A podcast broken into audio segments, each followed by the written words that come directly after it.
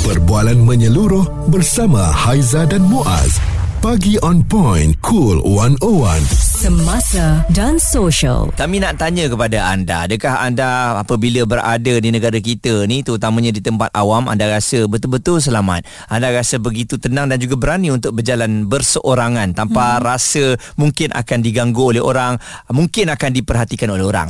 Ya, sepatutnya begitulah. Kita kat tempat sendiri, kat negara kita, kat kawasan kita, kita tak perlu ada rasa macam tu. Cuma berhati-hati sedikit lah kan. Tetapi kalau uh, pergi sana sini asyik diganggu um, orang buat pura-pura nak tanya kat mana tempat ni sekian-sekian tapi sebenarnya ada benda lain yang dia nak ambil kesempatan terhadap kita sebagai seorang wanita saya takut muas kita nak pergi jogging ke kita nak pergi beriadah ke kita nak contohlah paling dekat nak pergi kedai jalan kaki sekejap je Mm-mm. pun dah kena kacau macam mana ya jadi ha. keselamatan uh, kita di tempat awam ni kemungkinan terancam apabila kita ada melihat beberapa kes sebelum-sebelum ini kalau anda ingat balik ada uh, wanita yang pernah dikacau di tempat parking kereta uh-huh. uh, yang mana memang sangat bahaya tidak digalakkan untuk berjalan seorang-seorang di parking kereta terutamanya malam dan paling terbaru ini tengah jogging-jogging ni tempat uh-huh. terbuka ini kat apa taman awam yeah. kan kalau kita jogging kat taman taman awam saja kita fikirkan takkan jadi apa-apalah sebab orang semua nampak kan? Betul open ha, ha. tapi wanita ni berkongsi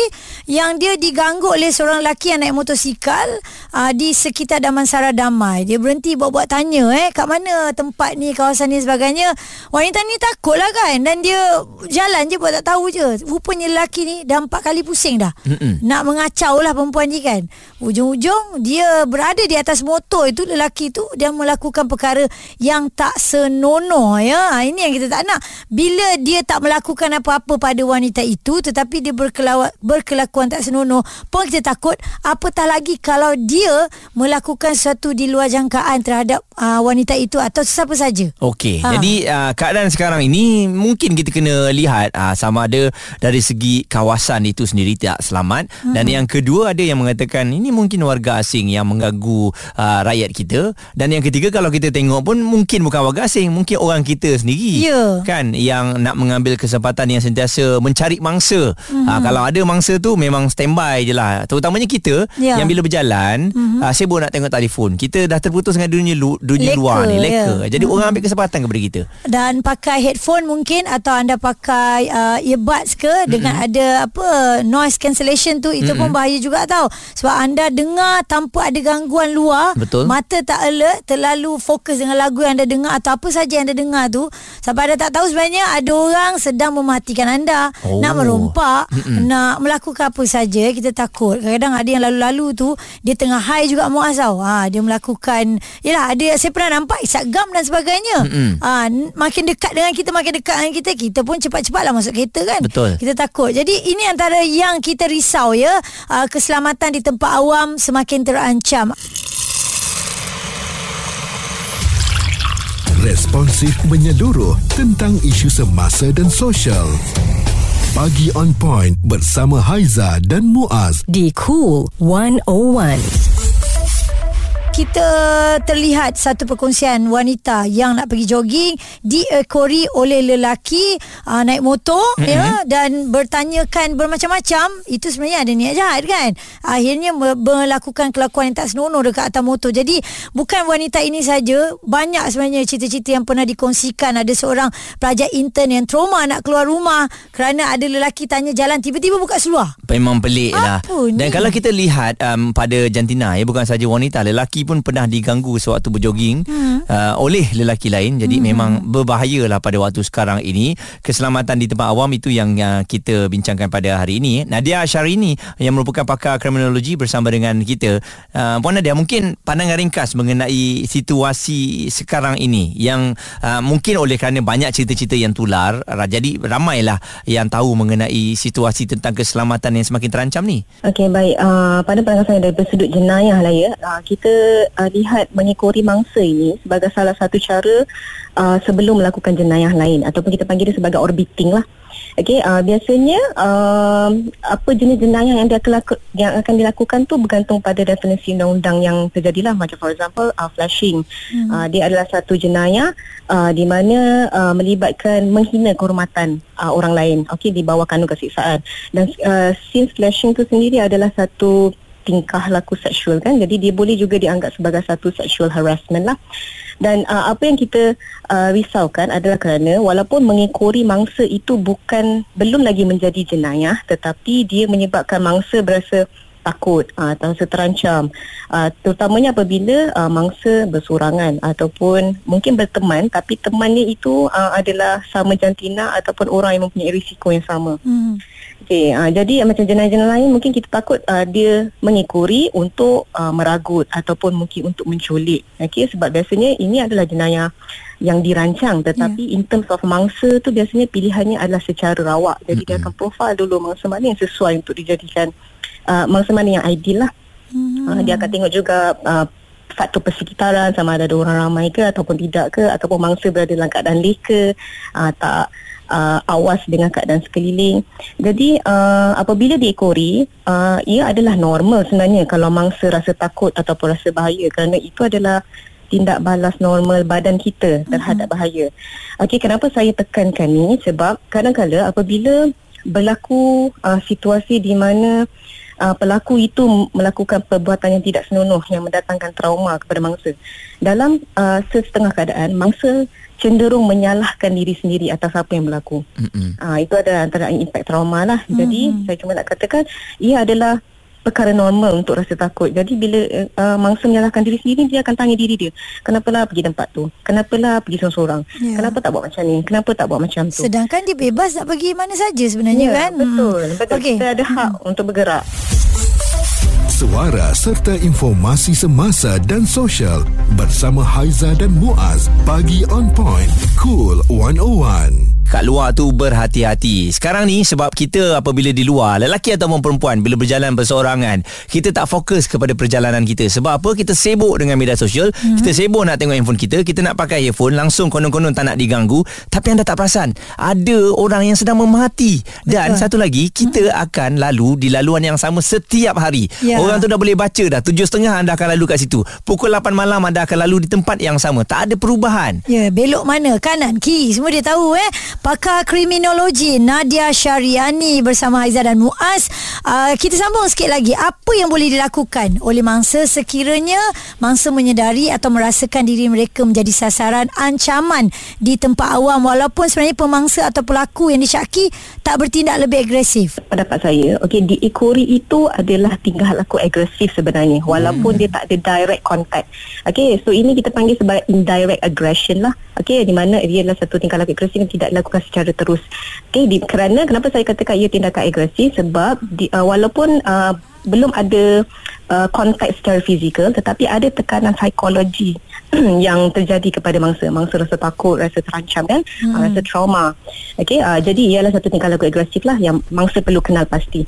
Okey dalam keadaan ini okey apabila kita rasa takut okey yang penting uh, yang paling penting adalah mangsa kena uh, kena bertenang. Sebab dalam keadaan tenang kita baru boleh berfikir. Yeah. ataupun jangan tunjuk sangat rasa takut tu. Sebab ada setengah bergantung pada motif pemangsa ni ataupun pelaku ni dia suka kadang uh, tengok mangsa tu dalam keadaan takut. Uh, jadi itu macam bagi dia satu kepuasan dari segi psikologi yeah. lah. Jadi apa yang boleh lakukan adalah pertama mungkin bagi tahu orang lain ataupun keluarga terdekat melalui phone call ataupun yang sebaik-baiknya adalah uh, sekiranya anda berada di tempat awam atau tempat orang ramai pergi ke tempat yang sibuk sikit ataupun pergi ke tempat yang selamat di mana uh, contohnya pergi ke pengawal keselamatan ke mm-hmm. masuk ke kedai ke atau dan bagi tahu orang lain bahawa anda sedang diikuri dan anda perlu untuk uh, duduk di situ sekejap mm. uh, okay. sebelum uh, meminta someone untuk uh, apa datang untuk pick up anda lah Uh, Nadia, kalau sekarang ni kan orang suka rakam-rakam, uh, dia uh-huh. uh, pilih merakam daripada melari. Saya kadang-kadang tak setuju juga benda ni. Kalau kita nampak ada orang jahat atau orang yang uh, kurang kita senangi ada kat kita, selalunya kita lari kalau dululah. Belah Tapi sekarang eh. tak, kita rakam dulu. Jadi adakah itu berisiko sebenarnya lebih bahaya merakam daripada berlari ni? Okey, dalam keadaan ni mana-mana keadaan jenayah pun kita sebenarnya berdepan dengan dua jenis pelaku sama ada agresif ataupun tak. Hmm. Jadi kalau katakanlah pelaku anda ni tak agresif, okey dengan merakam mungkin dia rasa takut, dia rasa panik so dia akan lari. Dia akan lari atau tinggalkan tempat tu ataupun mangsa lah.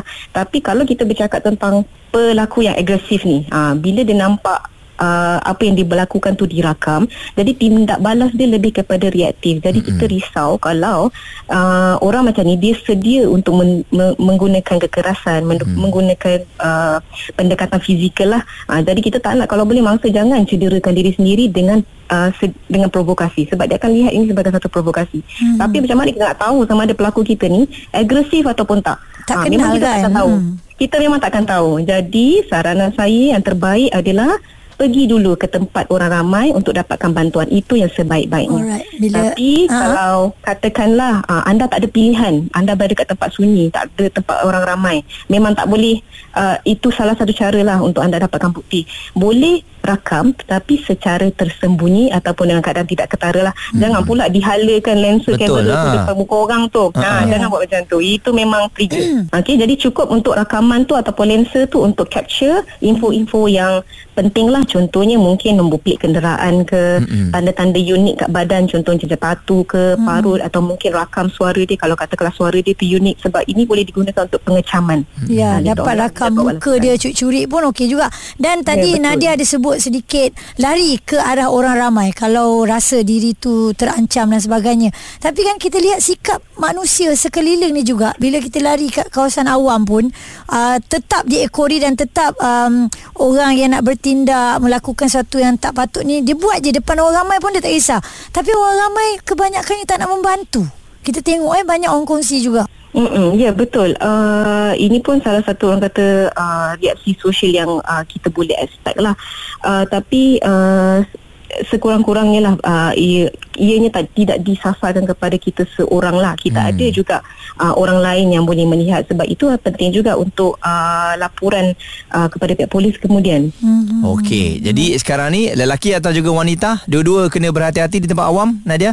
Ya betul bukan saja perempuan. Sekarang lelaki pun berisiko. Takut eh Muaz eh Dengan apa yang dikongsikan itu Nadia Syariani Pakar Kriminologi Semoga kita ni kan Sentiasa alert Janganlah Orang kata lalu Lengan kangkung je. Ingat kita tak berisiko Sebenarnya Mana kita pergi Kita tetap berisiko Perbualan menyeluruh bersama Haiza dan Muaz. Pagi on point, cool 101. Semasa dan social. Nak um, membicarakan mengenai keselamatan di tempat awam ni. Sila berhati-hati terutamanya untuk anda yang sedang jogging mungkin anda yang dengarkan kami kan berseorangan kena tengok juga kiri dan juga kanan anda tu sebab memang akan ada orang yang memati. Lelaki, perempuan risikonya serupa akan dikacau juga. Ni zaman sekarang punya cerita lah eh. Komen-komen yang kita terima uh, daripada Samsul pagi-pagi selalu ada uncle jogging kat situ tau yang akan tolong. Dia friendly. Jangan risau. Maknanya dekat kawasan Damansara Damai tu. Mm-hmm. Dan ada lagi uh, perkongsian daripada Tika. Eh takutnya aku dah lah selalu jogging seorang-seorang. Uh, daripada Yus, Yus Damansara Damai adalah kawasan yang worst. Please avoid this area. Oh, Ah. dia dah bagi tahu. Jadi um, di kawasan rumah saya pun memang ada baru-baru ni ada kat Tasik tu tengah um, jogging tiba-tiba hmm. wanita ni dikacau, ada lelaki buka seluar. Uish. Jadi itu pun taman hmm. yang saya selalu jogging juga tak pernah Ah. nampak pun tiba-tiba ada orang macam tu. Itu ini bermakna jenayah ni boleh ada di mana-mana. Jadi sebab tu kalau dulu-dulu saya ingat ada satu zaman tu uh, semua orang ada paper spray kat dalam Ha, beg. Ingat tak betul, Aizah? Aizah betul. pernah ada? Ada, Sebagai langkah-langkah keselamatan. Ha, jadi mungkin benda itu salah satu cara untuk protect diri anda dan ada juga yang mencadangkan supaya wanita ataupun lelaki kena ada seni mempertahankan diri. Sekurang-kurangnya. Ini sekurang-kurangnya kalau apa-apa saja yang berlaku, anda boleh mempertahankan diri anda. Hmm, itulah dia eh. Dan uh, ada pesanan juga daripada Umar lain kali kalau jumpa orang macam gini ambil je batu ke baling ke apa ke tapi hmm. itulah kita nak bertindak begitu bak kata pakar kriminologi tadi kalau kita buat provokasi takut pemangsa eh orang yang nak melakukan jenayah itu dia adalah orang yang agresif. Betul. Dia nampak kita lagi ni berani, dia mm-hmm. lagi akan buat kita. Nampak kita record muka dia pakai phone, lagi dia akan buat kita. Mm. Kalau dia cabut lagi tak apa. Betul Ha. Itu lagi bahaya lah eh Ya. Jadi uh, pesanan kepada semua juga uh, Sebenarnya kat mana-mana pun Saya tengok um, taman kadang-kadang ada Ada guard apa semua kan Tapi keselamatan tu memang kita kena jaga sendiri hmm. Dan kat mana anda nak pergi tu pun pun Kita kena selidik jugalah Ya. Dia dah tak boleh main Oh nampak tempat ni cantik eh Tak pernah pergi Jom kita jogging kat sini contohnya Ah, ah. ah, bahaya sebab Nak kita tak tahu eh? history kat situ kan. Ha, dan saya suka cadangan Muaz kalau kita selalu gunakan satu tempat tu apa ataupun lalu tempat yang sama setiap hari cuba kita tukar sikit. Hmm. Ha, tukar sikit mungkin kalau ada uh, penjenayah ke atau nak melakukan tak baik pada kita, at least kita boleh langgar strategi dia tu lah kan. Ha. Ya, sebab uh, kalau kita ada satu perasaan macam ni Aizah, Ha. tak apalah aku bukan lawa pun, tak ada orang nak kacau aku. Laki, uh, aku ni laki, tak akan ada orang nak kacau aku. Di waktu anda rasa tak akan ada, di situlah akan ada individu-individu macam kan, ni. Makcik pun Ha. ah, Tak adalah Dah tua dah Ha. makcik ah, Jangan Semua berisiko ya Hati-hati Kalau anda melakukan apa saja Di tempat awam Responsif menyeluruh tentang isu semasa dan sosial. Pagi on point bersama Haiza dan Muaz. Di Cool 101.